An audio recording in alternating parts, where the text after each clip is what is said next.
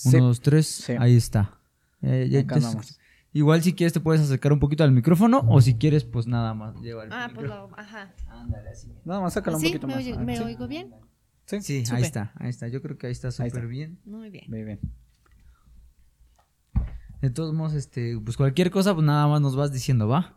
sí. Si quieres hacer una pausa, se puede sin ningún problema. Ah, ok. A ver, bueno, pues entonces vamos a empezar. Empezamos en 3, 2, 1. ¿Qué tal? Sean bienvenidos, estamos de regreso nuevamente con todos ustedes en su podcast favorito, Ponte a Platicar. Les damos la cordial bienvenida de mi parte, ya me conocen, yo soy Rafael Bermúdez. La verdad es que como cada sábado nos encontramos en este lugar eh, grabando un episodio más para ustedes, así que pues como les dije hace un momento, bienvenidos de mi parte. Eh, tengo como cada sábado a, mi querido Iván Aguirre. Por favor, Iván, preséntate con la gente, salúdanos, cuéntanos cómo has estado. Nosotros estamos escuchando pendientes. Bien, bien, ¿qué tal? Sean bienvenidos a un nuevo episodio aquí en temas aquí profundos psicológicos acá. Normalmente en ocasiones hemos dicho que pues no somos expertos, pero el día de hoy sí tenemos aquí una experta con nosotros. Sí, aquí no- nosotros ah, actualmente estamos cruzando por la racha de entrevistas, así que eh, pues como ya pudieron escuchar a Iván, no estamos solos, estamos con una invitada de, de- de lujo porque pues ah, en este momento sí se nos dio la oportunidad de que tuviéramos a una experta en lo que vamos a hablar y le doy la cordial bienvenida a nuestra querida Mariana, Mariana Oropesa, ¿verdad? Mariana Oropesa, ¿cómo están? Muchas gracias por la invitación. Estoy muy contenta.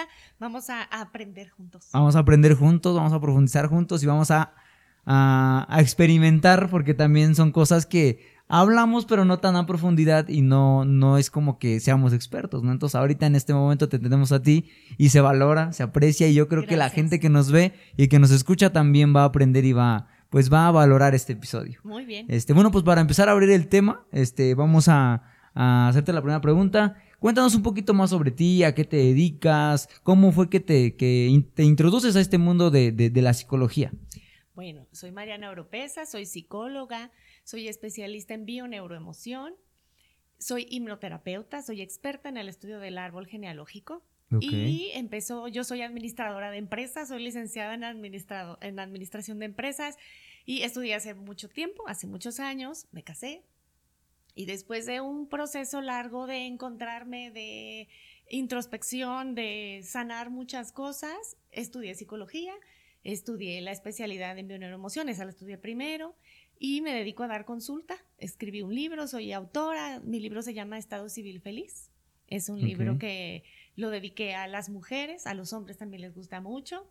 Y es un libro que habla precisamente de que no importa el estado civil que tengas, puedes ser feliz con lo que tienes, con lo que haces. El chiste es hacernos responsables nosotros de esa felicidad. Ok, ok. Y por ejemplo, este, ahorita para ir abriendo el tema, eh, estábamos para toda la gente que nos ve y que nos escucha, este, vamos a profundizar en el tema de la hipnosis, de la hipnoterapia, este, así que vamos a, profundizar. Eh, ¿Qué es la hipnosis para, para ir eh, adentrándonos a este tema?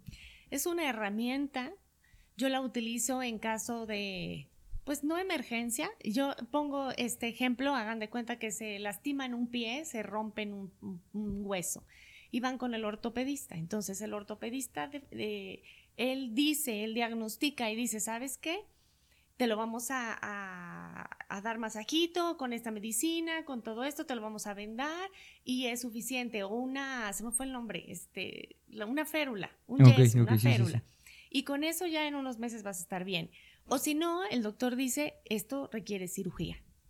Entonces, para mí la hipnosis es una cirugía emocional. Es entrar más profundo en la mente de la persona, en el inconsciente de la persona, para sanar heridas que él lleva. La persona dice, quiero sanar esto, esto y esto y esto y esto. Pero lo bonito es que sanas cosas que no sabes que tienes, ¿no? Entonces, bueno, esa es como la, la diferencia entre una consulta que yo doy. Entonces, yo decido, la hipnosis es para todos, pero no todos son para la hipnosis. Hagan de cuenta que está un río de agua. Imagínense un río de agua clarito, clarito, clarito, muy bonito. Y entonces de la nada le metes una barrena hasta adentro, hasta el fondo de la tierra, del, del, del río. ¿Cómo se pone el agua? Turbia. Se enturbia todo, todo, todo se revuelve y todo se pone feo y el, el río no necesitaba nada porque ya estaba clarita el agua.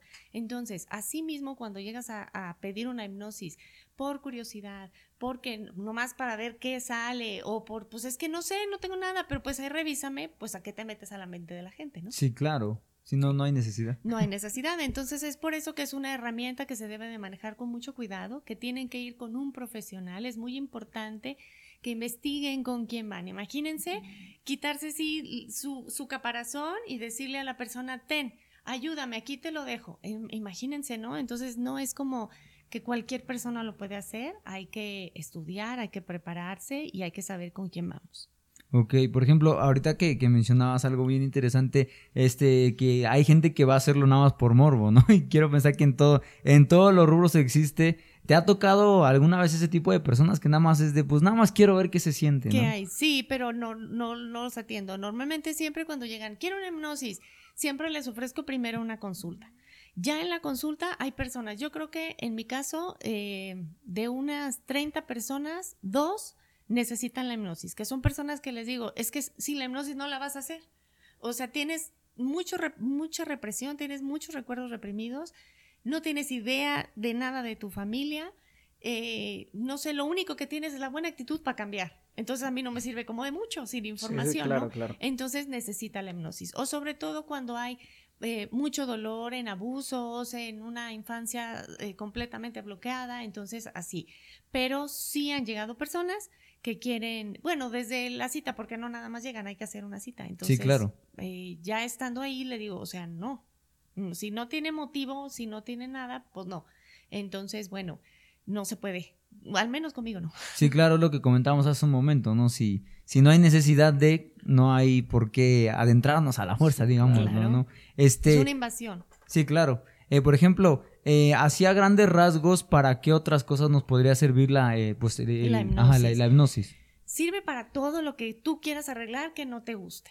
Inseguridades, fobias, miedos. eh, es una... mm, La hipnosis es una herramienta muy hermosa. En la que la que yo hago se llama hipnosis introspectiva. Yo estudié con el maestro el que integró ese método que se llama Aurelio Mejía. Es un señor ya grande, hermoso. Y, mm, y yo estudié con él. Estuvimos eh, como, ah, ¿qué serán? 10, 12 días de día y noche, día y noche, encerrados en la Ciudad de México, en- no me acuerdo qué edificio era. Ahí comíamos, ahí desayunábamos, ahí cenábamos, ya nada más nos íbamos a dormir, cada quien a su hotel. Y este, ahí estudiamos. Entonces, cuando a mí me tocó, porque ya desde el tercer día, pues a hipnotizarnos entre todos. Y es una experiencia maravillosa, es una experiencia hermosa, porque no sufres, no es, no, no te lleva, o sea, te llevas al momento, por ejemplo, un día en una hipnosis una señora empezó a, eh, a tener, la, a- a, eh, entró en labor de parto.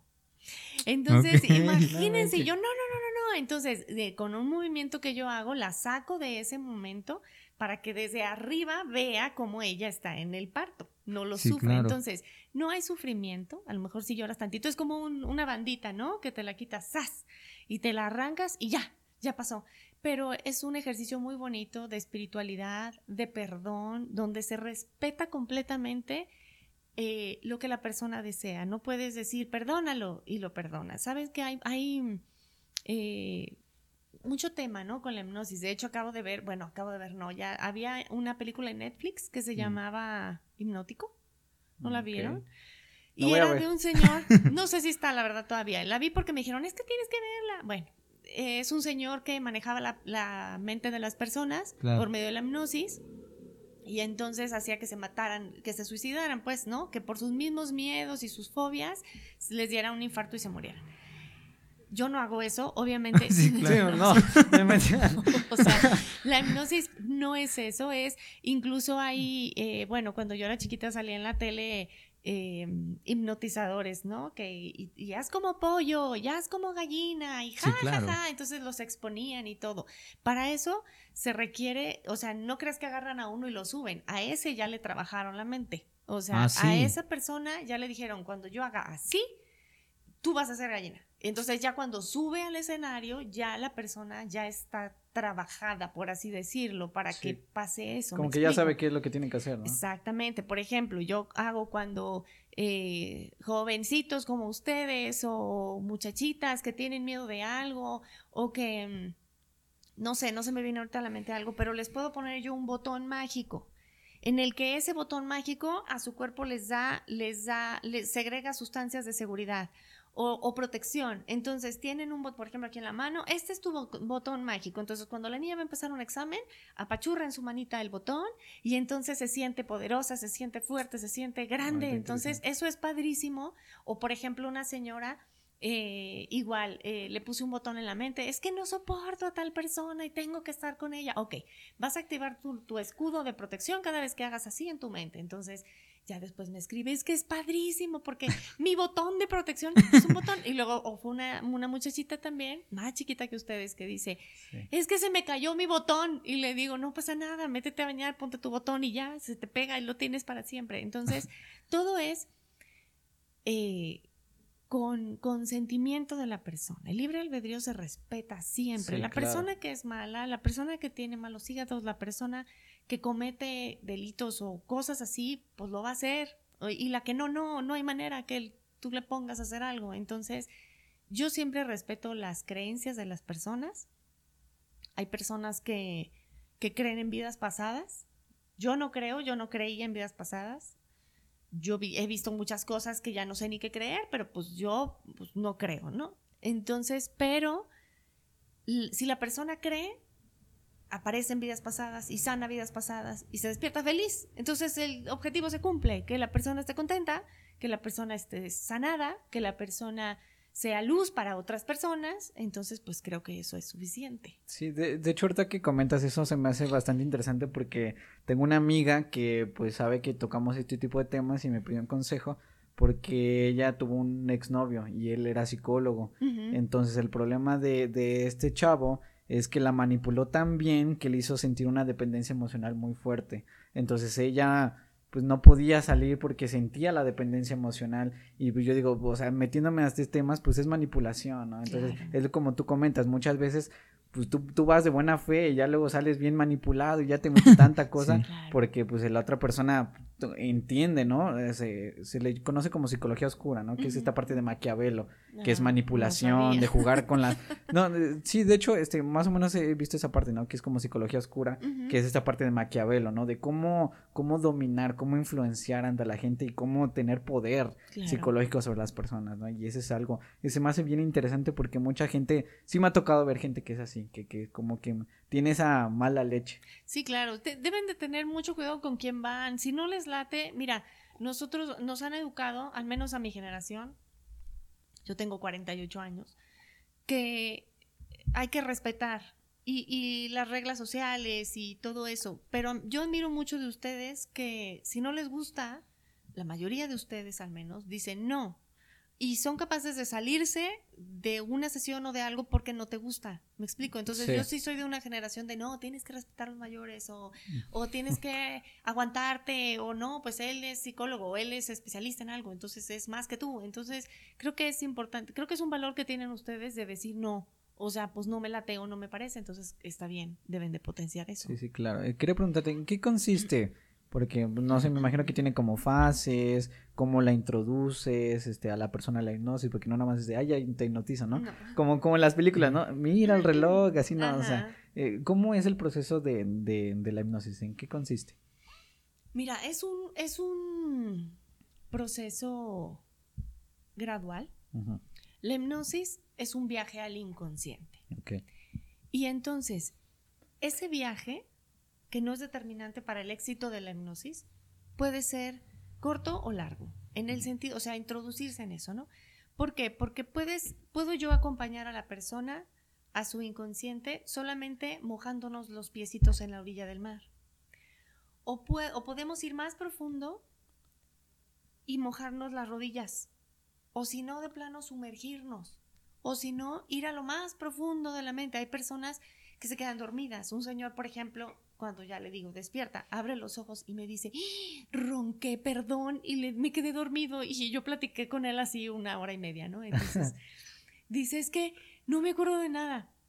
Muchas personas graban su sesión, yo siempre les digo, vénganse con alguien de confianza, o sea, para que estén más cómodos, para que estén, mucha gente no quiere, porque gracias a Dios confían en mí. Y, y te digo, ese señor no se acordó. Entonces, están tan confiados. No es, no es mi poder de dormirlos o de que entren en trance, sino es la confianza que ellos tienen, ¿me explico? Sí, porque O sea, si no, no la ellos- tuvieran, no se podría. Exactamente. Sí, sí, claro. Hay personas como yo que somos muy mentales. Entonces, yo me acuerdo cuando me hipnotizaron que veía no, no, no la imagen, no estaba yo ahí, sino como fotos, porque yo soy muy mental y, e incrédula, ¿no? Entonces, Sí. hay personas que confían mucho en mí y de plano se duermen. Y te digo, ese señor, pues claro que no roncó, o sea, yo estaba platicando con él, entonces ya el otro día me escribe, ay, muchas gracias, sí pude hacer esto, no sé qué, sí lo logré y no sé cuánto. Entonces, bueno, ¿qué pasa? Hace cuenta que alguien va conmigo y me dice, Mariana, es que tengo todo esto en mi casa y no sé qué sirve y no sé qué no. O sea, necesito que me ayudes no a limpiar, sino a sacar las cosas que tengo y ya a lo mejor limpiamos y vemos qué hay, ¿ok? Entonces imagínate que me dice, ya llego yo a su casa, toco, hola, ¿qué tal? No, sí, pásale, me voy a dormir y se duerme. ¿Yo qué hago con las cosas? O sea, yo qué sé qué sirve y qué no sirve. Voy a ver yo una cómoda, un mueble feo para mí y lo voy a tirar. Y se va a despertar la persona y va a decir, pero ahí tenía oro guardado, me lo dio mi abuelo, o el mueble vale mucho. Pues para mí no. Entonces es por eso que yo necesito, es, es un acompañamiento. O sea, yo, yo no, la persona no está a merced de mí, estamos juntos en eso. Estamos juntos trabajando en eso. El viaje es juntos. Y entonces te digo, se hace eh, pues con unas palabras que yo utilizo, voy, va- se va relajando la persona, vamos trayendo al presente situaciones del pasado y van saliendo, van saliendo, van saliendo. Y, y, por ejemplo, viene a raíz de una plática, de una plática, por ejemplo, no sé, supongamos, ¿no? Yo quiero que me hipnotices o me hace falta, ¿no? Un un- una terapia de hipnosis. ¿Cómo, ¿Cómo surge? Porque, por ejemplo, hace rato estábamos escuchando un episodio muy interesante, ¿no? Que no, no, no sé si conozcas a John Milton, que él platicaba y dice que hace sesiones a raíz de, de un proceso de respiración, ¿no? No sé si sea algo similar o, o lo haces de, de forma diferente. Yo lo hago de forma diferente, no les voy a decir cómo lo hago. Ok, ok, ok. si No, están sí, esperando que les diga cómo lo hago, no lo voy a decir. Ok, Sí, no, te no, ¿para qué? Porque hay personas muy vulnerables. Sí, claro, Entonces, totalmente. No, vamos, no es que sea secreto, la verdad. No, sí, no sí, es sí, sí, entiendo, entiendo. Simplemente hay personas vulnerables. Miren, una vez estaba, estaba hipnotizando a una muchacha y fue con una amiga. Pues no, la amiga ya estaba hipnotizada, sentada ya, eh, este, viendo todo lo que la otra veía. Entonces cuando me doy cuenta, dije, bueno, pues ahí me tienen, puse a la otra como en un momento de, de espérame tantito, y ahí voy a despertar a la otra. Entonces, no, no, no. Ah, sí, en Sí, serio. Sí, claro. o sea, se Porque ahí hipnotizó la amiga sí, también, la ¿no? amiga Cayó en el mismo- en el o mismo. sea, y viendo lo mismo que Sí, la porque otra. pues me imagino que también estaba como que sintiendo se los pasos. metió decía- mucho, claro, se Sí, metió porque, mucho. Pues la curiosidad, ¿no? De a ver qué pasa, Pues, ¿no? Es, es un Se proceso, metió, yo creo que. Se metió, entonces, bueno, no les voy a decir. Pero, sí, no, no, no te ¿pero qué me preguntaste? ¿A qué iba? Este, que te estábamos preguntando que cómo era el proceso, o sea, de, de la hipnosis, pero pues es lo que nos decías. Sí, que no, no era... se esperan que les Sí, no, no, no, no, está bien, te- está bien, entendemos, ¿no? No, no, nosotros porque pues es algo que no, nunca habíamos este Sí, eh, claro. profundizado, ¿no? Pero me- quiero pensar que es como que, que mm, profundizas en una parte, porque decía este, por ejemplo, John Milton, ¿no? Hay una parte inconsciente y una parte consciente, ¿no? Claro. Y estás como tú, como en medio, como tú le decías, que la persona no se pierda así de cero, Eh, sino sí, que ya- más o menos sepa esa misma persona, pero no está conscientemente. Se llama estado alterado de conciencia. Sí, claro. Entonces, no es estado alterado de inconsciencia. Entonces, estás con... ¿Por qué? Porque una persona inconsciente, pues es una persona desmayada, y a la persona desmayada, pues no tiene ni control de su cuerpo ni nada. Sí, no, claro. no, no sabe. Definitivamente me dice una señora, es que quería abrir los ojos y no podía, y yo pensaba que estaba plenamente consciente. Y le digo, no, pues no se puede. Y, y hay personas, por ejemplo, si en la hipnosis, si pasa algo y yo me voy, que nunca va a pasar, pero si pasa algo y yo me voy, la persona a los 15 minutos se despierta sola. O sea, entra en un estado eh, perfecto consciente sola. O sea, no, no es algo así grave. Miren, hay, existe, está la mente, ¿no? Está Ujú. la- la- el cerebro, que es lo que tocamos, lo que, lo que- lo que vemos, y está la psique, que le llamamos en psicología, que son los programas y la información que tiene el cerebro, como una Sí. computadora.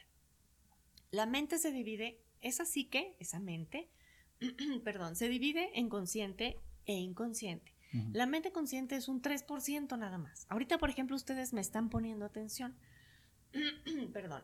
Y es, entonces tienen su mente consciente activada.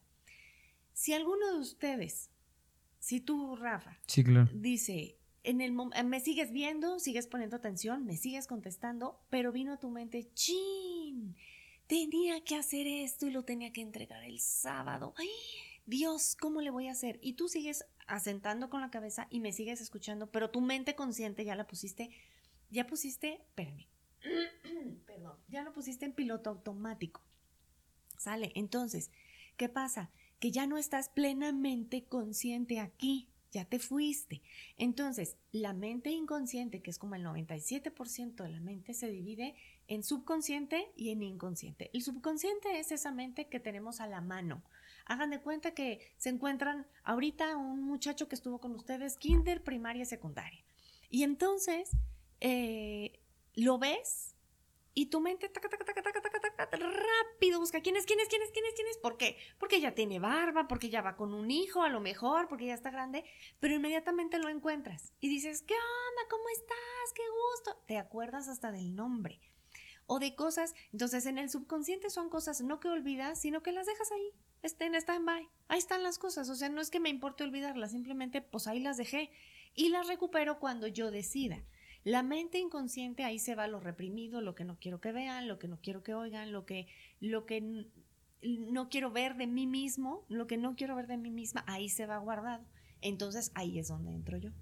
Ok, eso, eso, sí, sí. Está, muy interesante. Sí, está muy, muy, muy interesante. Sí, la verdad es que, bueno, pues evidentemente no sabíamos esta parte. Y sí, totalmente, ¿no? Ah, incluso ahorita que, que, mencionas esto, me viene a la mente este, la película de Intensamente, justamente, ah, ¿no? Ajá, que, que, que las emociones se pierden y hay una super biblioteca de recuerdos y de emociones y de todo, ¿no? Y hay un, y precisamente había una parte, ¿no? Que que era como que de lo que no quiero que vean y era como que un pensamiento o, un, o una emoción como digamos que oscura, ¿no? A mi bolsita. a mi bolsita, y a mi bolsita. Desde que estamos chiquitos, pues es lo que les digo, o sea, reprimimos o, o, guardamos las cosas y después se convierten en creencias. No te quejes, no, no digas esto, aguántate, haz aquello, haz lo otro. Entonces vamos haciendo nuestro costalito, le llaman sombra. Hay un libro que está largo, con letra chiquitita, que se llama Encuentro con la sombra.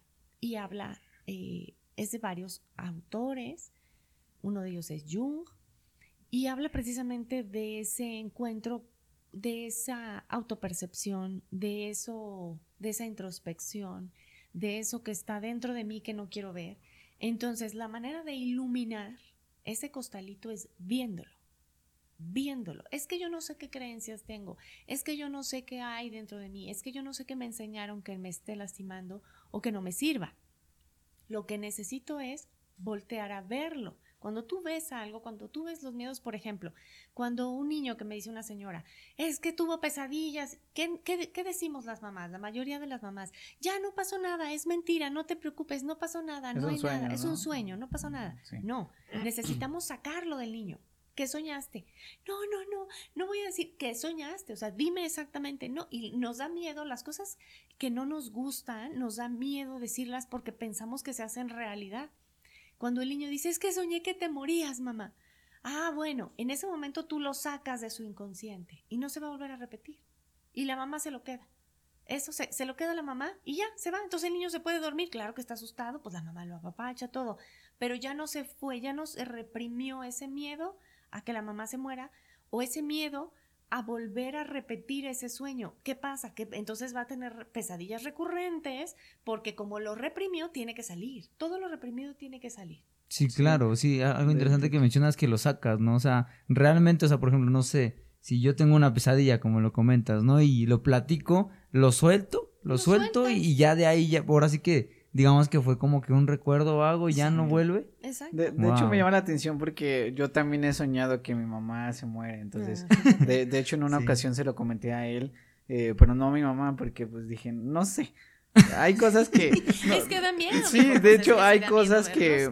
hay, como ahorita lo mencioné, hay cosas que reprimimos que sí, hay muchas cosas de mi infancia, mías personales, que pues no se las he dicho a mucha gente. Porque, como tú le decías, eh, hay veces que nos guardamos. Incluso hay, algo que me. Hay un concepto que me gusta que se llama la ventana de Yavari, ¿no?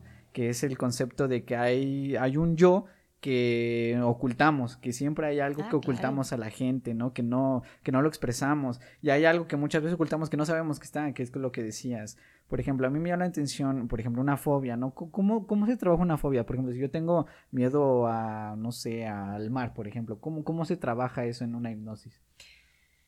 Hay que encontrar el origen. Hay hipnosis, ven las de choque que métete al mar, no, pero métete. O sea, yo creo que eso no funciona. A lo mejor sí funciona, no lo sé, pero se me hace muy traumático. O Sí, que te claro, viene una sí. cucaracha y tárrala. O sea, no, se me hace no. Yo lo que hago en la hipnosis es ir al, al origen de esa fobia. O sea, no al mar. No, no me meto al mar, sino más atrás. Entonces, a ver, ¿Por qué, Vamos a viajar más atrás, a ver qué pasó, a ver de dónde viene, pídele a tu inconsciente que busque el origen de eso y entonces te lleva a algo que nada que ver. O sea, te lleva a algo que dices, mm, ¿cómo? O sea, miren, les voy a contar una cosa, ahorita que nadie nos oye. Sí, no, Al no. cabo nadie nos va a oír, ¿no es cierto? no, No, sí, sí, Al claro, cabo, a ver, no se dicen nombres, ¿verdad? Sí, claro. no, no, no, se te preocupes, no, aquí, sin problemas. aquí Sí, no, nada no más preocupes. entre nosotros, Tan. Experiencia, nada más. entre nosotros. Sí, claro. Fíjense que este un día fue una señora porque no soportaba que le tocaran la cara. Ni trapos en la cara, ni nada de la cara, o sea, nada, un facial, el- olvídelo. Pues el caso es que ya no. Y entonces estábamos en la hipnosis, pues a ver, vamos a encontrar el origen, pídele a tu mente que nos lleve a ese. Bueno, pues resulta, pues es que estoy en un río, le digo, ¿cómo? A la orilla de un río. Y luego, pues no sé, le entonces a mí ya se me hace raro cuando empiezan a, a traer a- a- al aquí, pues al presente, imágenes como que no son actuales, dije, ay, nanita, pues no, Recuerdos. pues, pues no, tampoco. Entonces le digo, ¿cómo es tu ropa? Entonces me, me describió una ropa que no era de esta época. Ok, ¿y cómo es esto? ¿Y cómo es? Entonces me describió un- situaciones y cosas que no eran de esta época. No me quiero meter en recuerdos, vio una película, vio esto, vio lo otro. Yo me enfoco en que eso le está sirviendo a la persona para que sane, punto. Sí, sí, sí, O sea, claro. no, no me meto a, a si es verdad, no es verdad, nada. Entonces, pues resulta, para no hacerles el cuento largo, que la golpearon unos y le robaron una cadenita y entonces cayó de, de, de frente, ¿cómo se dice? De cara al río y se la estaba llevando el río, pero estaba viva. Total, que se murió y nunca encontraron el cuerpo. Esa fue la historia que me dijo. Entonces le digo, vamos a hacer una trampita porque pues no se puede alterar esas cosas. Y cuando eso pasó, porque ella estaba en el momento que eso pasó, le digo, busca a alguien. Dices que no es nadie, pero ya la persona, mi persona, pues no la que estaba en el río. Y dice, ahí hay un niño. Le digo, ¿y cómo es? No, pues trae sombrero. Le digo, vuélale el sombrero y lleva el sombrero a tu cuerpo. Dice, y entonces solita me dijo, ya me encontraron, ya me encontraron. Y la sacaron del río. Nunca entendí si la sacaron viva o la sacaron eh, difunta, no sé. Pero terminando la hipnosis, bueno, yo siempre hago como una comprobación. Entonces le pongo las dos manos en su cara, santo remedio. Wow. Entonces son cosas que son verdad, no sé. Pasaron, no sé.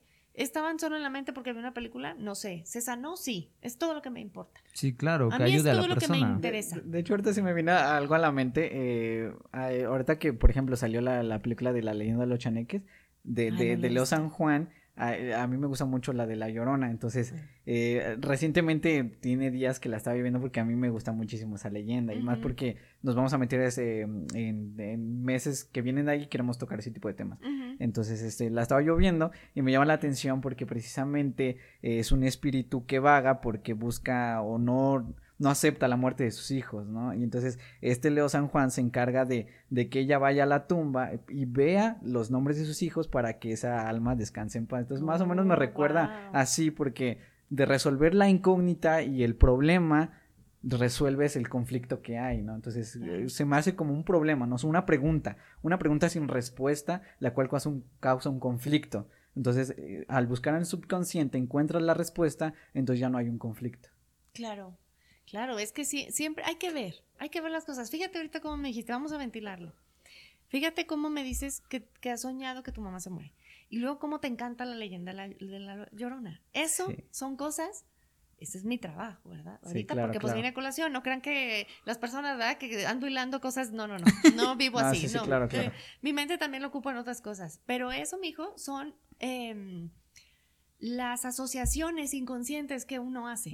¿sabes? O sea, eso así vivimos. Entonces, ¿qué necesitamos hacer? Necesitamos buscar, necesitamos ver. A veces no necesitamos ni ir al psicólogo, ni una hipnosis, ni una consulta. Necesitamos solamente ver qué está pasando conmigo. Sí, claro. Mm, Siempre les digo, no sabes cómo estás por dentro, ve cómo estás por fuera. Sí, claro, por supuesto. Ve que hay, ve cómo está tu entorno. Tu entorno está bien, eres feliz, no pasa nada malo. Ajá, pues entonces por dentro estás perfecto. Cuando llegan a consulta, no hipnosis, sino cuando llegan a consulta, yo siempre les digo si tienen alguna enfermedad y que les duele. Porque es a mí lo que me indica que la persona está bien. Y realmente va solamente por lo que me está diciendo. Una muchacha que sufrió mucho y, y le, y le pregunto, ¿y cómo estás físicamente? Bien. ¿No tienes ningún dolor? No. ¿Y alguna enfermedad? No. Le digo, o sea que sí perdonaste eso. Dice, sí, sí lo perdoné. Claro que le creo. Pero llega una señora con sus manitas con artritis, toda- todas este, dobladas, o, o enferma, o con una voz así súper enferma, o me duele la rodilla, me duele esto, me duele el pie, me duele aquello, tengo colitis, y me dice que está perfectamente bien, pues no le creo nada. Sí, obviamente. Sí, claro, claro. Sí, Entonces, claro, sí. eh, eh, todas las enfermedades, todo, todo sale, todo sale, o sea, todo lo que temo- tenemos dentro sale de alguna manera. En la calle, cuando le grito a alguien, eh, con un enojo, eh, sale, se manifiesta. Entonces, hay que ver, si no sé cómo hacer una, una introspección, hay que ver cómo estoy por fuera. Por ahí es el primer paso. Sí, claro, sí, sí, porque eh, incluso, bueno, una vez la psicóloga que vino, este, que le mando saludos, llama Jessica, este, nos contaba eso, ¿no? Decía, por ejemplo, eh, cuando tú tienes tu cama desordenada, no es porque el- no es porque no lo quieras hacer, ¿no? A lo mejor y, y lo haces inconscientemente porque hay algo que tú sabes que tienes que ordenar en tu vida y no lo haces, ¿no? Puede ser. Entonces yo digo, o sea, sí, sí, sí, de hecho, ¿no? Así, eso, eso es lo que comentas, ¿no? Hay veces en que luego yo me pongo, y incluso se lo he dicho a Iván muchas veces, me pongo a divagar y yo digo, pero ¿qué me, qué me hace falta, no? A veces dices, pues no sé, siento que no hago lo correcto o de repente siento que no, no avanzo, que me estanco, entonces como que hace falta un vistazo echarnos de qué es lo que pasa, cómo me siento, qué, a, a lo mejor al- alguna cosa que me pasó en, en, en el pasado, no sé. Y es que tendemos a responsabilizar a los demás. de Sí, cómo por estoy yo. supuesto. Es que por tu culpa, es que por tu culpa. Es un día, por ejemplo, me dice eh, un señor como de 70 años, dice, es que yo soy alcohólico porque mi mamacita me abandonó cuando yo tenía cuatro años. Aquí se puede decir grosería. Sí, Sí, no, no te preocupes. No, y le no digo al nada. señor, no chingue. o sea, claro, por supuesto. no friegue. O sea, ¿cuántos años tiene sufriendo porque tenía cuatro? O sea, ya superé su trauma. Ya, pobre señora, déjela en paz, ya hasta se murió. ¿Me explico? Entonces, es que no tengo esto, es que me hizo, es que me dio, es que... Ya. Claro que hay víctimas que sí son víctimas, es así, pero hay que ponernos en una posición en el que yo soy responsable de aquí en adelante de lo que yo haga y de lo que me pase. Sí, de mis decisiones. Es que es la salida más fácil. Pues claro. Muchas veces cuando yo no quiero reconocer que yo estoy mal, ay, ese Es su allá. culpa, claro. Y no nos enfocamos en el problema, sino en que el otro me está diciendo o me está haciendo daño. Sí, claro, es- siempre va a ser la salida más fácil como que desplazar la Sí. culpa que Claro. sentimos en alguien más. Por ejemplo, cuando alguien llega a consulta, este, te, por ejemplo, tú, ¿no? O sea, tú ves que la persona está tan mal y tú le de- dices, ah, pues sabes que necesitas hipnosis. ¿En qué- en qué te basas para decir, ah, pues mira, lo necesitas? Básicamente en la información que tenga la persona consciente. Básicamente, porque hay personas, por ejemplo, con ansiedad, para nada hipnosis. No, imagínate, los acuestos les da algo ahí. O sea, no. Sí, claro. Pa- Con ansiedad, no, pues sí. Con depresión tampoco. ¿Por qué? A mí me gusta más la consulta. O sea, me gustan las dos, obviamente, pero la consulta es muy hermosa porque tú te llevas una herramienta para la vida. O sea, no es nada más para lo que tengas ahí, sino que la consulta de neuroemoción es para toda la vida. Entonces, yo me baso en que la persona no la va a hacer. O sea, no va a salir nomás con las tareitas. Entonces, hay personas que me dicen, es que yo no quiero hacer las tareas. Ah, bueno, pues entonces la hipnosis. Ah, claro. Claro, yo no quiero hacer las tareas. Ah, bueno, por eso es más cara, porque entonces la hipnosis Sí, claro. yo hago todo. Pero la persona, yo lo único que pido cuando alguien va a consulta o a hipnosis es que la persona quiera cambiar. Si la persona no quiere cambiar, no se puede. Sí, claro, porque va en contra de su voluntad, ¿no? Exactamente. Muchas veces mamás, pues pobrecitas, muy desesperadas, es que mira, habla con él, es que mira, ayúdalo. Pues, o sea, por una entra por otra le sale. O sea, Sí, no, claro. no, No les importa estar, están ahí para quedar bien o están ahí para decir que fueron, sobre todo los novios, bueno, los novios no, yo soy enemiga de las eh, terapias de novios, de las parejas. Este, pues ya cumplí, ¿no? Ya fui al psicólogo. Es que si no vas al psicólogo me divorcio. Ah, pues ahí va al psicólogo. Pero pues no sirve de nada. O sea, y se los he dicho, yo gasto mi, mi tiempo y usted está gastando su dinero. Sí, claro. Sí, porque incluso nos lo decía la psicóloga Jessie, ¿no? Que decía, no puedes, no puedes ayudar a alguien que no te está pidiendo que lo ayudes. Claro. Entonces dice, pues desde ahí, incluso pues yo creo que la, la, la regla básica o la frase básica que todo el mundo tiene, ¿no? Si quieres cambiar, tienes que reconocer que sí estás mal, porque si no, pues ¿cómo empezamos? Claro, es que hay personas que no saben. Una señora, por ejemplo, quería, este, eh, fue a consulta para que yo le dijera cómo su esposo podía dejar de fumar o cómo lo convencía de que fuera a consulta para que deje de fumar. Y le digo, oiga, ¿desde hace cuánto fuma su esposo? Y dice, desde hace, desde que somos novios. Y le digo, ¿y, lo, ¿y quiere hacer que deje de fumar ahorita? Después de 30 años de casados, no se agacha. Le digo, no, no, yo la puedo ayudar. ¿Él quiere dejar de fumar? No. Le digo, pues yo la puedo ayudar a usted a que aguante. Pero pues si el señor no viene, o sea, ¿cómo lo va a Aparte es injusto, porque así lo conoció. Apestoso a cigarro.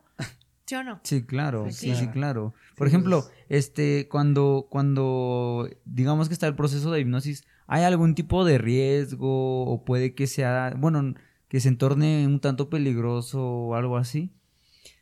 Fíjate que no, yo creo que todo, todo tiene que ver con la, el dominio que tenga la persona que hipnotiza y la experiencia.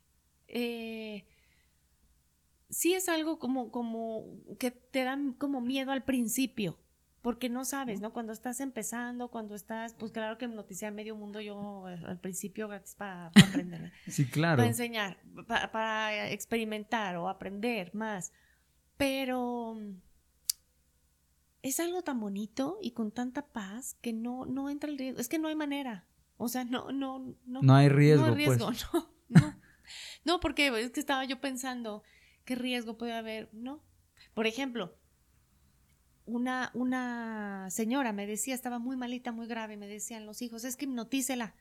Y le digo, pues es que yo no, no, no le veo caso, la señora ya está muy mala, muy grave, hipnotícela.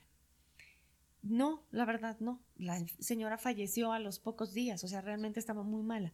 Claro. Entonces, imagínate, si sí estaba mala y le notizo yo, entonces sí me, me, me, reservo el derecho de admisión en el sentido que hay personas que sí van nomás porque sí, eso no. Personas que están muy malas, que prefiero entrar como con mucho tacto por una consulta, por tareitas, sobre todo te digo las de la ansiedad. Pero un riesgo tal cual, así como tal, pues no hay. Sí, claro. No soy tan poderosa, bueno fuera, no, no, no, o sea, no. sí, claro. Sí, no, no soy tan poderosa.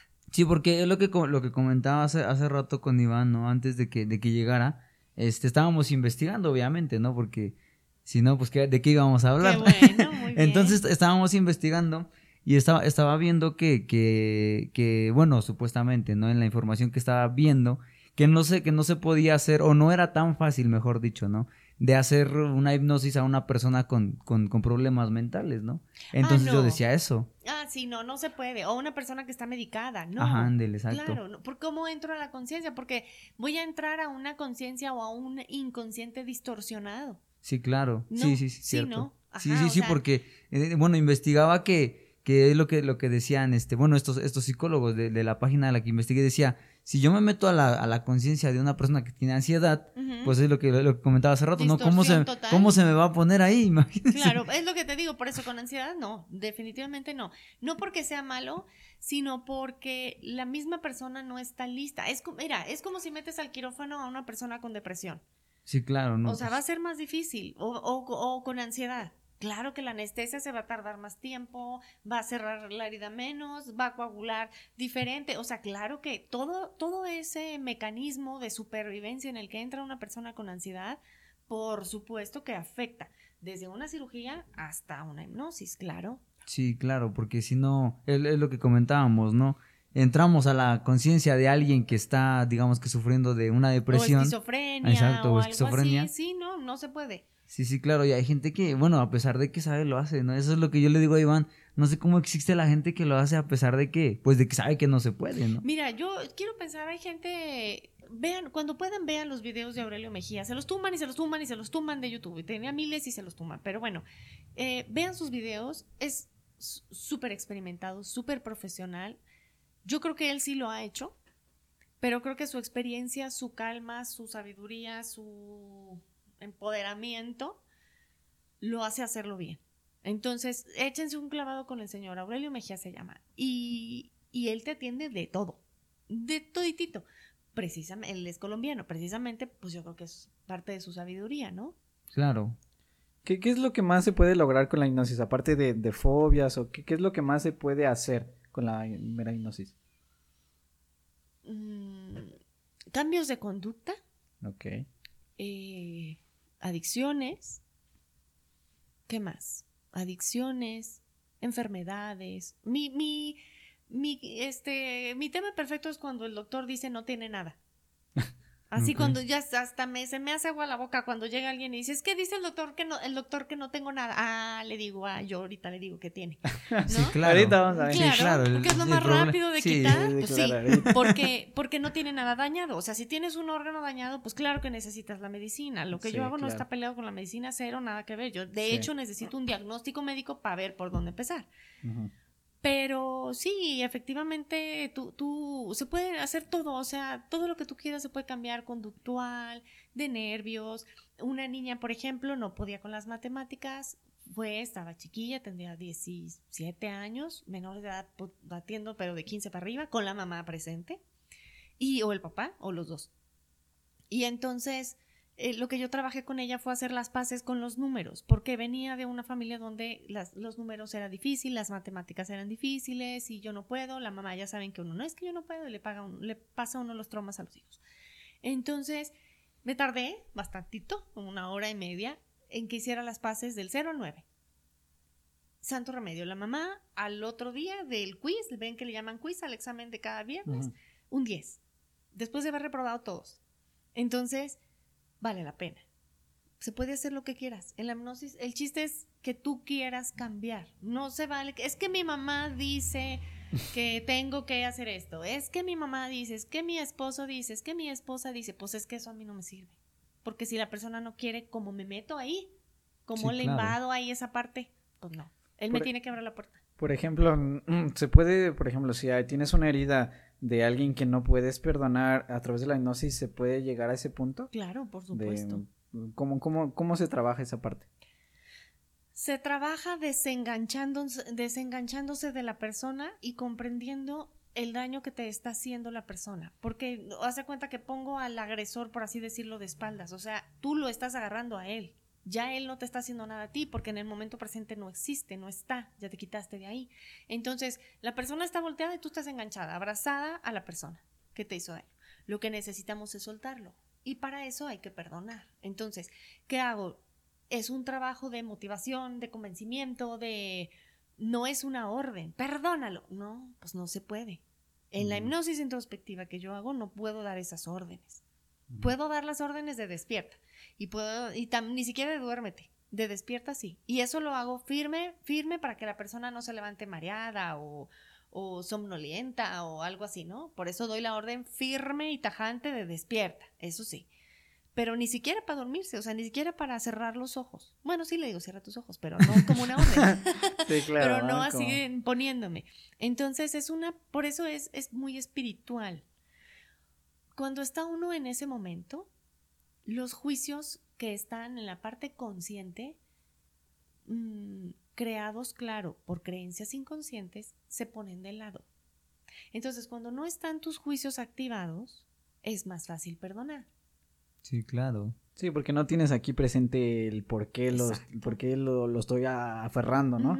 Como que tu mente dice, no sabes que desplázalo. Y es muy importante, claro, y aunque no sea la hipnosis, es muy importante saber para qué no quiero perdonar.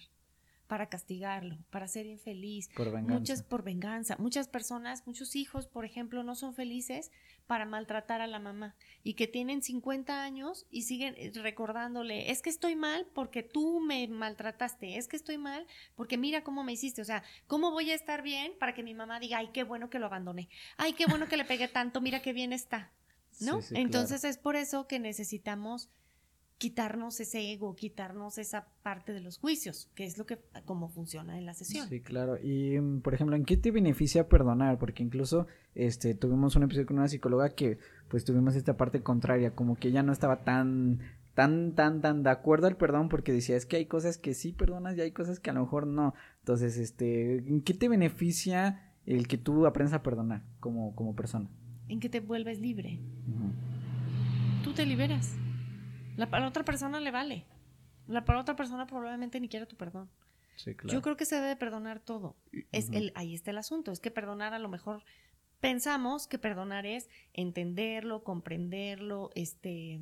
Ah, incluso hay gente ¿cómo que justificarlo. piensa que ah, dice, no, es que yo no le pido perdón porque cómo me voy a humillar. Así sí, bueno, yo he escuchado ese tipo de frases. Sí. Sí, o sea, es que no tiene nada que ver con la otra persona el perdón. Sí, la claro. otra persona te hizo algo y tú estás abrazando. Haz de cuenta que andas abrazando un carbón hirviendo. Pues suéltalo. Sí, No, pero que vean todos que me hizo daño, que vean todos y que, que no se olvide. Entonces viene el resentimiento. ¿Por qué? El resentimiento es resentir, vuelves a sentir. Y entonces tu inconsciente piensa que todos los días te sigue haciendo lo mismo. Es por eso que pues ya no puedes perdonar.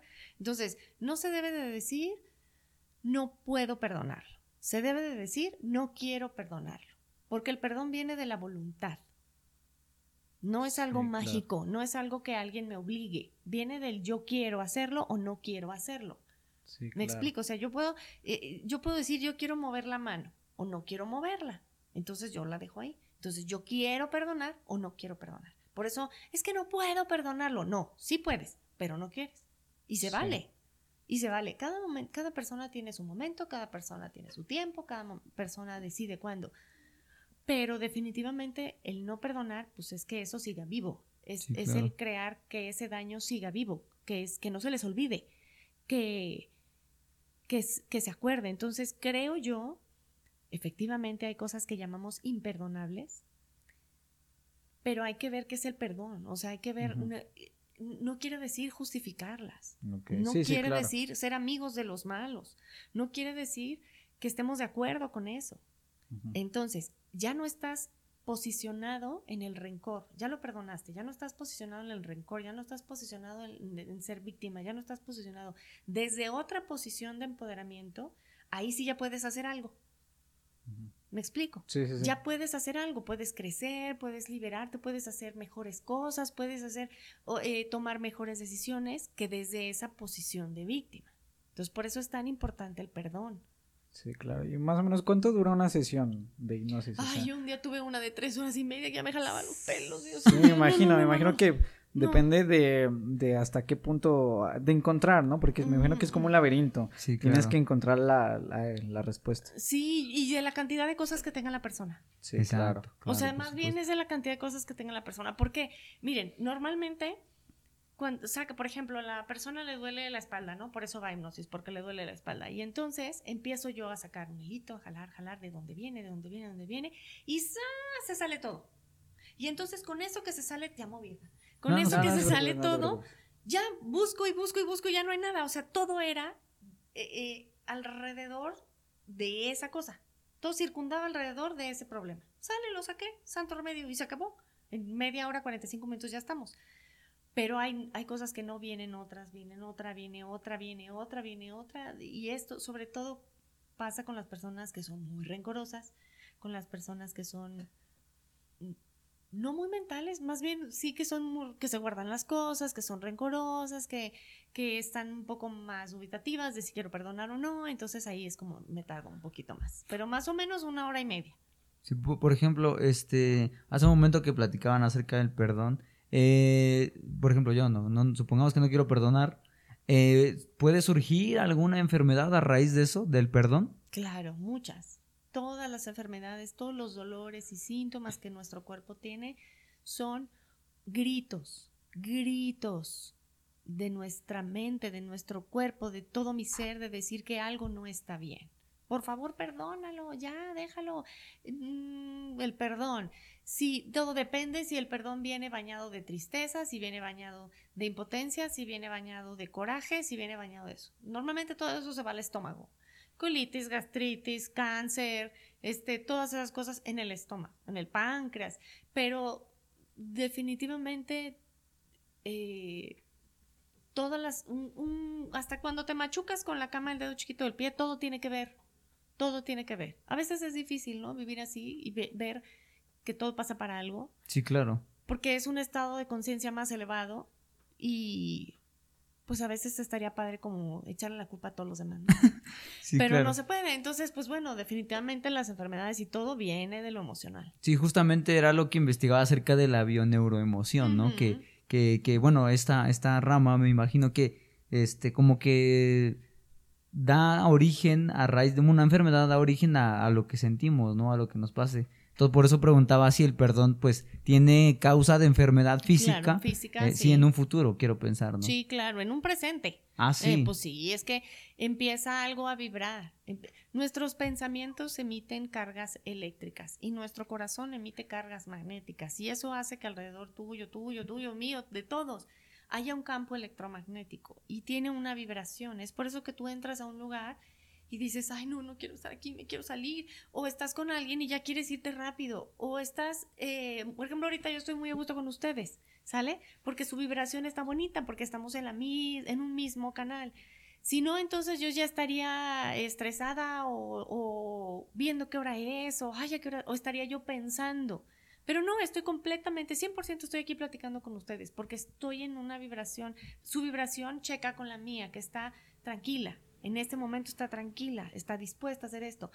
Es por eso que, que entras a un lugar y te quieres ir. Entonces, esa vibración, por supuesto, que afecta el cuerpo. Sí, claro. Claro. Sí, es que, por ejemplo, yo siempre he sido de la creencia de que tenemos esta parte del alma que se traduce a la mente, ¿no? O sea, siempre lo he visto porque luego se como que se malinterpreta, pero por ejemplo, yo siempre he creído que el alma es la mente, ¿no? El subconsciente, toda esta parte. Entonces siempre hay una conexión, es, eh, hay una conexión entre tu cuerpo y tu cuerpo refleja lo que hay en tu mente, lo que hay en tus pensamientos, tu subconsciente, ¿no? y por ejemplo, ya que nos metimos en este tema de, de bionemoración, ¿cómo, ¿cómo, son las consultas? ¿Qué es lo que checas? ¿Cómo es este proceso? las consultas... Eh las personas llegan con conflictos, con problemas. Es que tengo un dolor de espalda que no se me quita con nada. Es que tengo cáncer, quiero saber de dónde viene. Es que no tengo dinero y por más que quiera no encuentro trabajo. Es que eh, tengo ansiedad. O sea, partimos de un conflicto. y entonces mi trabajo es encontrar el origen de ese conflicto. La respuesta, ¿no? El origen emocional. Sí, claro. Y muchas veces ese origen no está en la vida de la persona, sino en su mamá estando embarazada de esa persona, abuelito, bisabuelito, etcétera. Entonces, eh, no, no es algo que, vivió la persona, a lo mejor ni sabe. A lo mejor ni sabe que esa persona lo vivió. Miren, nuestro mundo físico se compone del mundo, de, ¿qué es lo que decías? De nuestro mundo eh, emocional, de nuestro, de nuestro mundo mental y de nuestro mundo espiritual. Si alguno de esos anda cojo, si alguno de esos no está bien, claro que el mundo físico se ve afectado. Las enfermedades, el trabajo, problemas con los vecinos, problemas cuando manejo, problemas en el trabajo. No puede ser que a alguien le vaya tan mal siempre. y se cambia de trabajo y te vuelve a ir mal. Y te cambias de casa y te vuelve a ir mal. o sea, no es posible que te topes siempre con gente mala o te topes algo te quiere decir la vida, o sea, algo te, algo te está gritando tu entorno. Sí, hay algo que tienes que cambiar, algo que tienes que mejorar, ¿no? Que corregir. Sí, normalmente la gente no está tan dispuesta a cambiar porque, eh, pues la mayoría, no, no quiero decir todos, pero como que siempre estamos en esa zona de confort que decimos, no, pero yo aquí estoy bien, o como lo decía, no, ¿y cómo le voy a creer a alguien que se siente bien cuando claramente estoy viendo que no es cierto, ¿no? Pero pues no, estamos acostumbrados a salir de nuestra zona de confort para cambiar. Que no es confortable. Sí, claro, porque el, cambiar necesita un esfuerzo y lo que no quiero es esforzar. Sí, es que normalmente hay cosas que, hay errores que muchas veces no aceptamos y creo que pienso que va por ahí, ¿no? Hay un error que tú sabes o dentro de ti mismo, mucha gente te ha dicho, sabes que esto está mal, pero dices, no, no, no, y lo, lo, lo dejas, lo dejas. Entonces eh, hay, una, hay un conflicto entre la aceptación y entre yo quiero, yo estoy bien, no necesito esto, no necesito nada, y hay un conflicto, y esa, esa lucha entre, entre aceptar es lo que muchas veces causa los conflictos en la vida. Claro, y si no hay aceptación, no puedes dar el paso que sigue para todo, para todo. Necesitas primero aceptar como eres, aceptar lo que hiciste, aceptar lo que haces y después ya das el paso siguiente. Sí, claro, claro, claro. Si no, no. Por ejemplo, este, en el proceso de hipnosis, eh, mm, bueno, no, no sé si existan como que varios niveles, ¿no? Porque quiero pensar que hay cosas que, que, eh, que, pues nuestra mente protege más, ¿no? Porque dices, no, pues que yo no quiero que esto lo sepan, ¿no? A lo mejor dices, no, pues, este, a lo mejor uso calcetines rositas, ¿no? Un ejemplo, nada, pues no me importa qué opine, pero hay otra cosa que es así, no quiero que, que la sepa, entonces no sé si cueste más llegar hasta ese punto. Cuando una persona llega, mira, y eso me pasa incluso en la consulta, o sea que no es necesaria la hipnosis para que la persona se abra. Ya casi al final de la consulta me dicen, y son muchos que me dicen, no, es que no le dije esto, pero sí pasó aquello. Es que no le dije, pero hice esto. Es que no, no sé si la persona entra más en confianza conmigo o, o ve que realmente necesito yo esa información, porque muchas veces le digo, es que no encuentro, o sea, me falta algo aquí, me falta algo, una pieza. una pieza en el rompecabezas y terminan diciéndomelo, lo cual me da mucho gusto porque eso crea, eh, eso hace que la gente, yo pienso que la gente sí confía en mí, ¿no?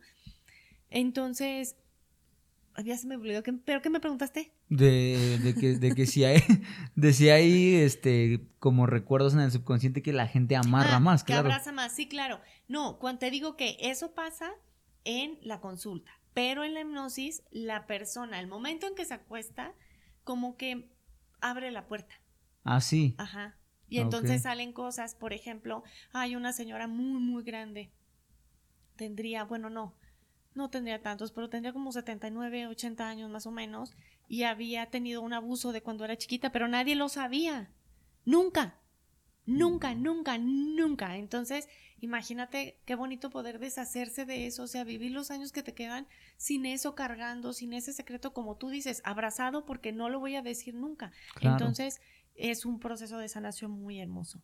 Sí, sí, porque ya te, liberas de algo que abrazabas con tanto porque, pues no sé, por miedo al prejuicio, ¿no? De la familia, a que qué van a decir de mí, qué van a pensar. Sí, sí, claro, por eso es lo que te comentaba, ¿no? No sé si como que se, distingue, se distingue entre niveles, quiero pensar, ¿no? Sí, claro. Sí, es que, por ejemplo, no sé, luego, como mencionabas, normalmente el prejuicio de, de, lo que va a decir la gente, ¿no? De que, por ejemplo, a mí me gusta tal cosa, ¿no? Y pues la gente va a decir, no, está bien raro, está bien loco, ¿no? Entonces, normalmente si tendemos a, a pensar en lo que la gente va a pensar de mí. Claro. Entonces, ese, ese, esa razón es por la cual, pues, sabes que no, no lo quiero decir porque no quiero que ¿Qué va a decir? Exactamente, como que queremos mantener un cierto estereotipo, ¿no? De, de, pues yo soy la persona tal, tal, así, y este tipo de conducta, pues no va de acuerdo a la persona que yo quiero demostrar, entonces, pues simplemente la, la guardo, que era lo que te llamaba la ventana de es un concepto que a mí me llama la atención porque hay cosas que las guardamos, porque siempre vamos a querer mantener una persona ideal, una persona correcta ante la sociedad, claro. y hay cosas que van en contra de eso que no las vamos a demostrar precisamente por ese concepto. Sí, claro. ¿Qué es lo que les digo? Que muchas veces los de mi generación pues, ay, ¿qué van a decir? Ay, me van a ver y a ustedes les vale, lo cual me encanta porque, pues, es mejor, viven más libres y más felices. Este, por ejemplo, este, con la mayoría de la gente que, que hablamos sobre estos temas, eh, me he dado cuenta que tienen como que una, eh, ¿cómo, ¿cómo se le puede decir? Como que una semejanza, ¿no? Que dicen que la mayoría de los problemas emocionales más, digamos que más cañones o más abundantemente eh, se han dado eh, fue a raíz de la pandemia. o sea, que, quiero pensar que se vivió un proceso como más de, de que ya no, nos, ya no podemos salir y digamos que desplazar nuestra tristeza yendo a caminar, pues ahora lidio con mi tristeza. No quiero pensar que surgió a raíz de eso, o, cómo, cómo lo, lo, mm, interpretas. Yo creo que la pandemia más grande que vivimos fue la de la ansiedad, más que el COVID. O sea, hay personas con ansiedad eh, enormemente, chicos grandes, medianos y todo. La ansiedad ya la tenía la ansiedad ya la teníamos, por así decirlo, ¿no? O sea, los problemas ya los teníamos. El problema es que nos encerraron con los problemas. Sí, claro. Y pues los tuvimos que ver, sorry.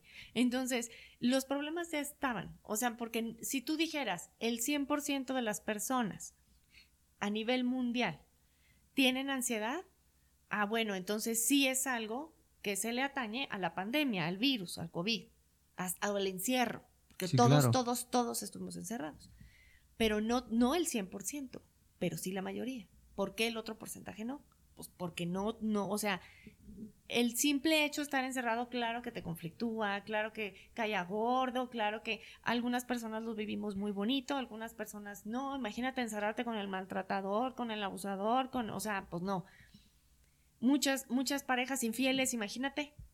O sea, imagínate que se veían en el trabajo y ahora ya no, y estoy con la esposa o estoy con el esposo, o sea, entonces... ¿Cómo mantengo el secreto, no?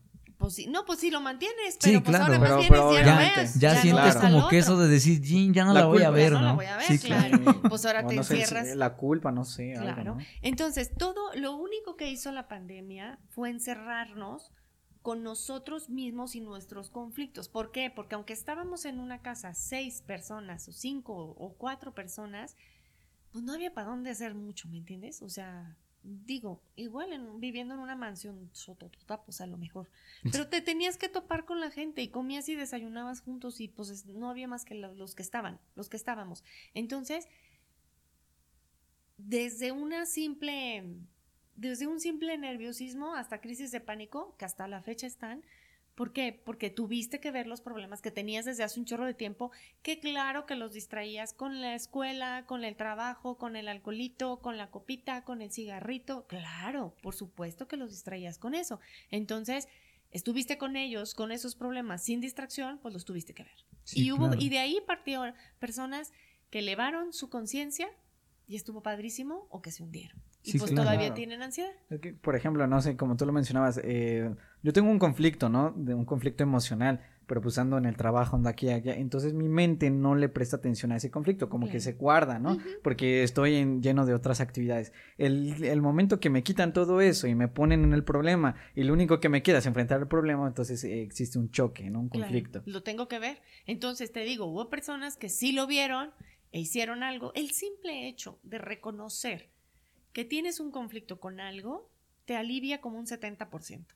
El Sí, simple claro. hecho de verlo ese, en ese momento te alivia. Sí, claro, decir, sabes que tengo un problema, ¿no? Llegar a esa conclusión personal. Claro. Sí, claro. Por ejemplo, este, de, de, de todos estos años que, que llevas como psicóloga, como, como, este, bueno, dando terapia, pues, ¿qué es lo más bonito que, que, que has aprendido en todo este proceso? ¿Qué es lo que dices, esto lo atesoro como porque me, me, me encanta, me fascina? Las caras de las personas cuando termina una sesión. Hay personas que toman conciencia inme- inmediatamente, que las tareas se las dejo porque se las tengo que dejar, pero ni las necesitan. Una muchacha eh, fue con su esposo porque no podían tener hijos, tenían 10 años tratando de tener hijos. Y mm, habían ido a un chorro de cosas médicas, inseminación, no sé qué cosas en Estados Unidos, aquí, no sé qué. Y cuando yo vi la cara de la muchacha, no me acuerdo exactamente cuál era el conflicto, pero hagan de cuenta que ella cuidaba a alguien como sus hijos, a su papá, a su mamá, no me acuerdo, los cuidaba como sus hijos, entonces pues como ella quería tener dos hijos, pues ya los tenía, entonces como para qué. Y además creo que varias mujeres de su árbol geneal- genealógico habían fallecido en el parto, entonces todas esas cosas condicionan la historia nueva para proteger que no tengas hijos. Cuando yo le vi la cara a la muchacha de, de la toma de conciencia tan grande que tuvo, le dije, váyanse por la cuna. Me acuerdo que era un sábado, les digo, son las 5, han de cerrar como a las 7, córranle por la cuna. No, le digo, córranle por la cuna. Pues al mes me mandó el ultrasonido que estaba embarazada. Wow, Entonces, ¿en como esos tengo un chorro, un chorro de, de, de anécdotas, de muchas bendiciones, muchas, mi mayor, ¿cómo se dice? Este grupo de personas que van, bueno, se, me fue la palabra, pero es la recomendación.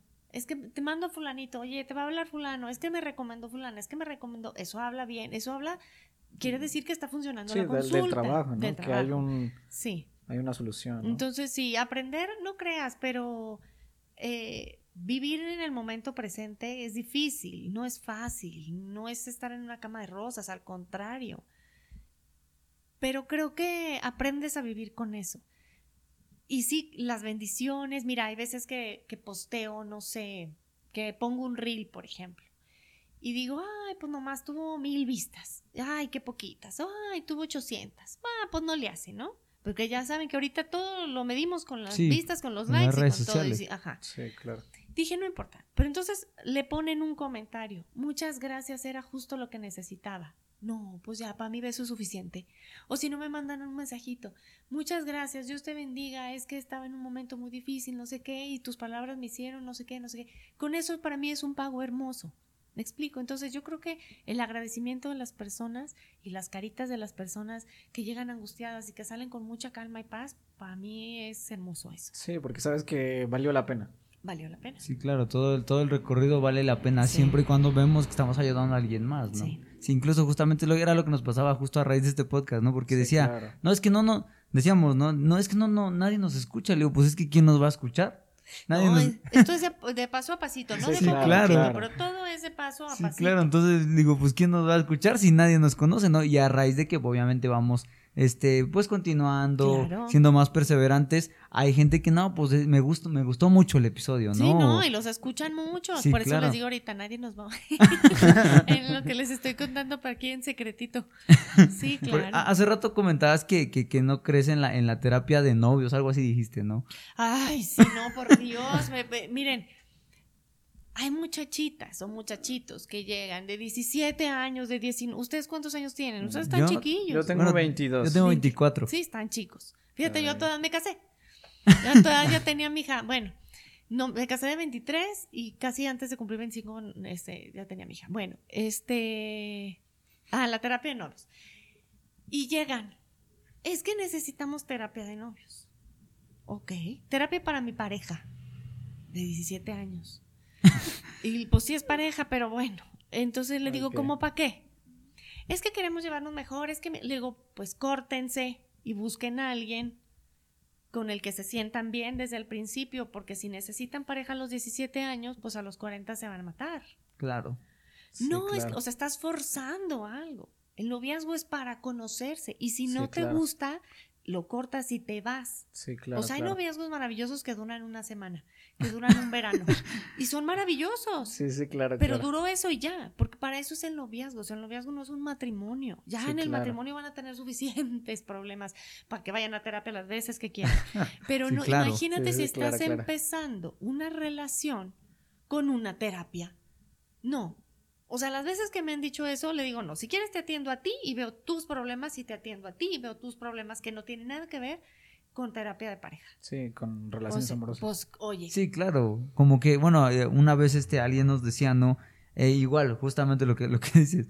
Llega, llegaron a pedirme un consejo, nos decía la persona, llegaron a pedirme un consejo y me decían, no, es que tengo problemas con, pues, con mi novia, ¿no? Y pues ayúdame porque este, porque pues necesito llevarme mejor. Y dice, entonces yo, pues como yo vi grande al muchachón, yo dije, pues tiene como unos 24, 25 años, digo, problemas de novios. Yo, dije, dice, le pregunté su edad, y ten- su edad y tenía 15 años. No. Y yo dije, no, hombre, pues estás amarrándote cargas que en primer lugar a esa edad pues no puedes llevar, obviamente, ¿no? no, no. Y la verdad no demerito los noviazgos de los chiquitos. Claro que no, son, son etapas muy bonitas. Sí, Bueno, claro. Yo soy antigua y, y a pesar de ser muy joven, soy antigua.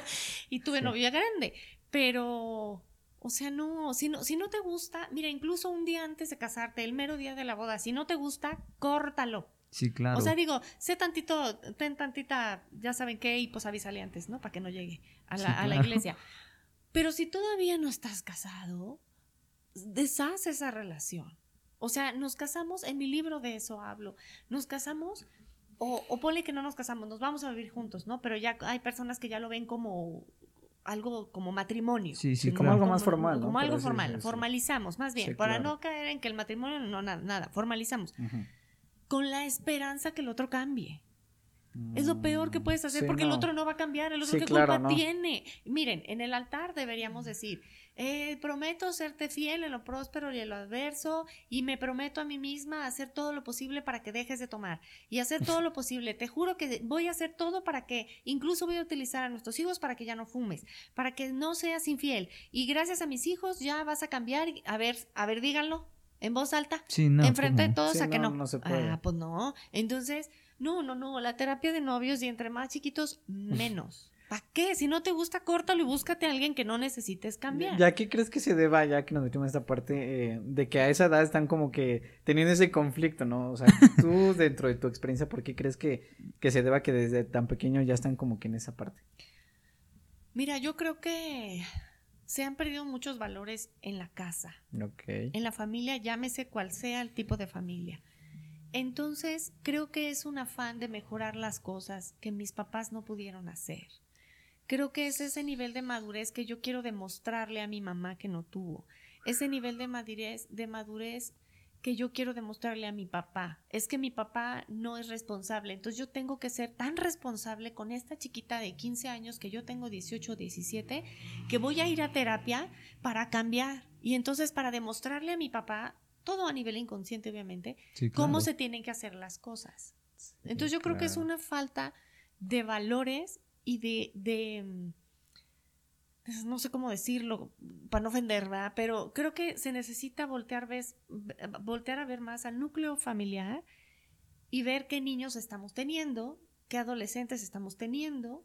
Ahorita están los, los, los, las muchachas, los muchachos con la educación respetuosa, pues todavía no hay resultados de esa educación que ellos dicen, que nos quieren enseñar a nosotros, ¿verdad? Entonces, pues yo fui mamá de manazo, no para nada golpeadora, pero sí fui mamá de manazo de querer meter en la mano en un contacto y dar un manazo y decir no. Y ahorita van a pegar el grito muchas porque esa no es educación respetuosa. Está bien, nomás que no tenemos todavía resultados. Cada, cada de esa educación, ya veremos cuando ellas, cuando sus hijos sean grandes, qué tanto funcionó. Sí, claro. Y la generación que venga, pues va a hacer los cambios. Ustedes, bueno, ustedes no, cuando los chiquillos de los adolescentes son rebeldes, porque la adolescencia es el parteaguas que, que evoluciona, que nos hace evolucionar como sociedad y por eso son rebeldes, por eso se, se rebelan ante nuestras reglas, ¿no? Porque nosotros queremos que sean iguales que nosotros y ustedes quieren ser diferente a nosotros. Entonces, pues el resultado de lo que hagan no se va a ver hasta que ustedes tengan hijos de su edad. Sí, y entonces ya van a decir, ya ven, tenían razón. ¿Mi generación cuál es? Ni sé. La X. Pues no sé. No, ni milenio. Sí, claro. Entonces, no, sé, cuando ustedes tengan hijos de su edad, pues ya van a, van a ver y, y ojalá sea todo perfecto y ojalá tengan la sabiduría que a lo mejor nosotros no tenemos para decir, no, pues en esto la regamos, entonces sí hay que cambiar en esto. O tal vez pueden decir, mi mamá tenía razón. Eh, hay, que, hay que decir que no. Por ejemplo, ustedes vieron la noticia de la persona que, que en la recta, que Em, se metió cuando estaba cerrada la recta, que estaban los ciclistas, y que se metió, que mató. Bueno, esa persona no le importó una bandita que decía no pasar. O sea, a esa persona desde niño le debieron dicho, o sea, no pasar es no pasar. No pasar es pásate por abajo. No pasar es bríncate. No pasar es, no pasar no es bríncate. No pasar es, ay, vente, no pasa nada. No pasar es, sí, mijito, este, mira, por aquí no nos ven. O sea, el Señor, toda esa información, de ninguna manera estoy justificando, de ninguna manera, o sea, luego se malentiende y Dios santo, o sea, no, obviamente. Yo lo estoy viendo desde el punto de vista eh, conductual. A ese señor nunca le enseñaron ni le dieron un manazo que donde dice no pasar es no pasar. Y que apenas vi un TikTok de unos niños que estaban encima de unas esculturas en, en un museo, en no sé dónde era Europa, no sé dónde era, brincando. O sea, yo a los míos los, bajaba de un manazo. Sí, claro. yo a los míos, pero a los míos. esa, fue mi educación, la que yo les di. Yo, la verdad, son así con esta mano les cuento los chanclazos que le di, que les di a los dos. Ahorita diciendo y te escriben, no es cierto, pero no, no es cierto. Juro que no. Juro que con esta mano. ¿Por qué? Eh, pues eso fue lo que a mí se me hizo en ese momento coherente. Y fíjate que mi mamá nunca me pegó, jamás. Jamás, ni, ni, yo era buena niña. Entonces, ni nalgada me dieron, nunca, nunca, nunca, nunca. Entonces, para que no digan, ay, es que la mamá, jamás me pegó mi mamá, nunca. Entonces, no sabemos qué pasa, pero ustedes les digo que son la, la, la fuerza de la evolución. Cada, cada grupo adolescente va evolucionando, va a hacernos evolucionar. Y hay papás que, ay, sí, nos, nos hacemos los que son chavorrucos y ay, sí, que somos muy modernos. Y los que nos quedamos en la antigüedad, pues hay de todo. Pero creo que algo, algo, a todos nos toca hacer algo, ¿no? Y entonces el chiste es hacer el cambio, hacerlo consciente y hacerlo bien. Y si no nos funcionó, pues hay que regresar a otras cosas. Entonces, lo que decía, yo creo que los niños buscan en una pareja lo que no tienen. Buscan en una pareja lo que no tienen en casa hay niñas que se quieren casar sí, solamente. afectiva, ¿no? Claro. Hay niñas que, buscan, buscan un hogar, que buscan casarse solamente por un vestido de novia o por una fiesta. Hay muchas que solamente se casan por eso, por la boda. Ajá, ya tienen la boda y ahora. ¿Qué sigue? ¿Ahora qué sigue? Sí, claro, porque el de, bueno, a- al final el deseo lo cumples, pero ya después cuando cumpliste lo que querías, pues ya que sigue, claro. exactamente. Pero qué tal que a esa niña de chiquita, el la mamá, la niña le hubiera dicho, es que cómprame esa peluca de Barbie, de 20 pesos, o sea, no. Ah, pues sí, mira mami, como, ay, mi hija, qué bonita, sí, juega con tu peluca de Barbie, ay, mira, ponte este vestido mío, te lo presto. Entonces, cumples los sueños de la niña a la edad de los sueños de la niña, sin necesidad que crezca con una carencia, que la quiera suplir con una boda, que Sí, termine, claro. en- en- bueno fuera que termine caos. nomás en divorcio, en Sí. caos. Sí, Eh, claro. por, por ejemplo, quería preguntarte así como, como psicóloga, eh, hay algo que a mí en lo personal pues me, me preocupa, ¿no? Que eh, he visto niños de, no sé, cuatro o cinco años ya usando un celular. Y eso, ese es, bueno, no sé, quiero ver cómo, cómo afecta, porque por ejemplo, a mí en lo personal, la primera vez que tuve un celular con internet, pues ya fue en secundaria, ya fue un poquito más grande, ¿no? Y ver niños de 5, 4 años que le dan el teléfono simplemente porque la mamá le dice, ay, ya no me estés molestando, ten, Ujú. juega. Y ju- juegan Free Fire y juegan un buen de cosas y no, y ni siquiera saben qué hacer con el teléfono. ¿Cómo afecta en un futuro un desarrollo de infancia de esa manera? A nivel neurológico es muy importante la Sí, afectación. claro. Los niños, los videos a nosotros, fíjate, si a los adultos, imagínate a los niños, los videos de TikTok nos atraen. Hay, hay tres cosas, movimiento, la luz y el sonido. Entonces, los niños, por eso es tan importante a los niños chiquitos cantarles las cancioncitas, ponerles las, los jueguitos, pero pues en vivo, no en una pantalla. Entonces, lo que lo va matando neuronas, nos van matando neuronas, porque no piensa. Eh, hay una, hay una psiquiatra que se llama Marian Rojas. Búsquenla. Ella tiene un podcast también y hay uno buenísimo que se llama Los efectos del TikTok o algo del TikTok. Y efectivamente ella habla del daño tan grande que nos causa que el video continúe. Si el video se parara completamente, hay unos que ya se siguen, pero hay otros que se sigue, repite, repite, repite.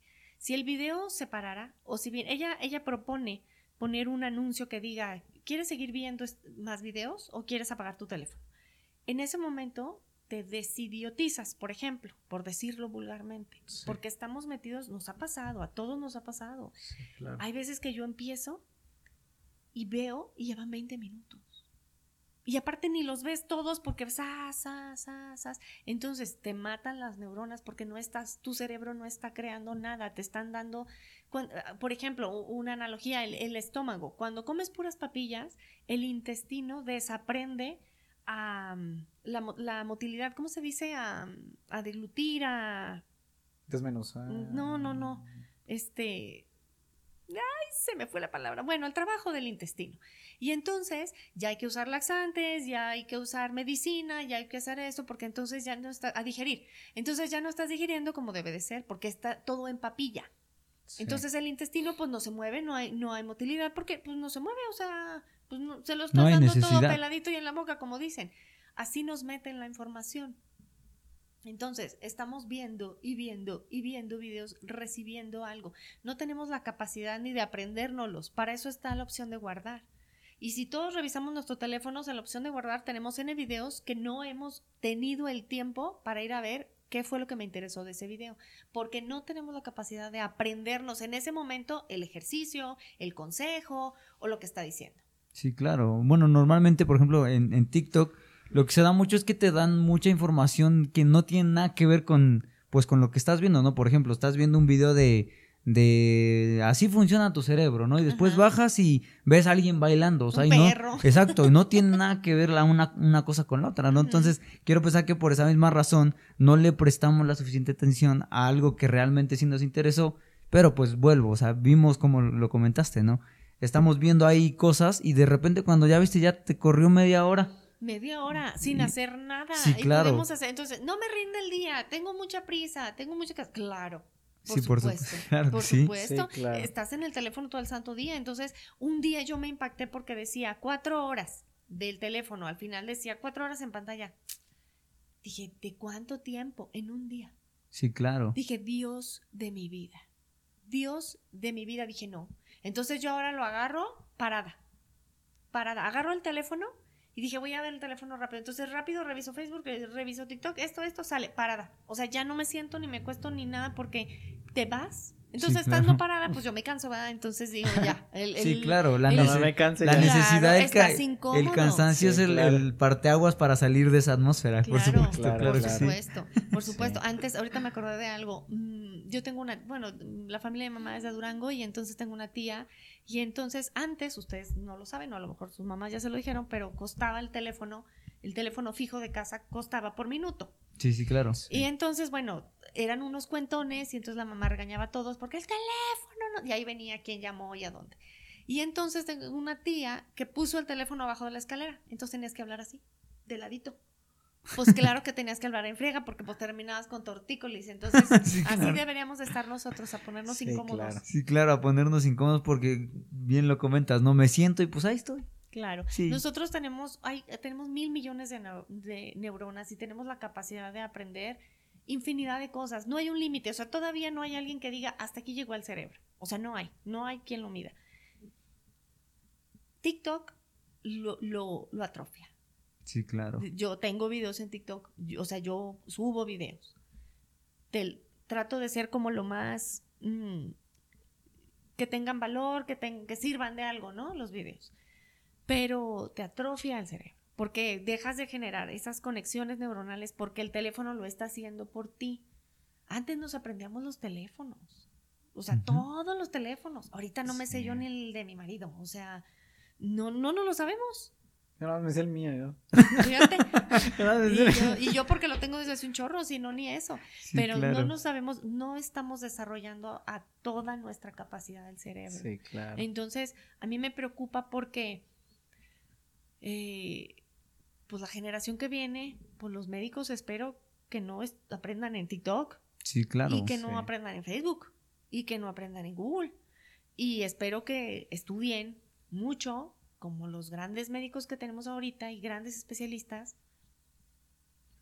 Que claro que hay muchos muchachos que también están estudiando todo perfectamente, pero ojalá no se distraigan por ese lado, porque pues imagínate, o Sí, sea, claro. en lugar de subirle el nivel, le estamos bajando el nivel. Sí, Sí, por sí, supuesto, claro. claro. que sí.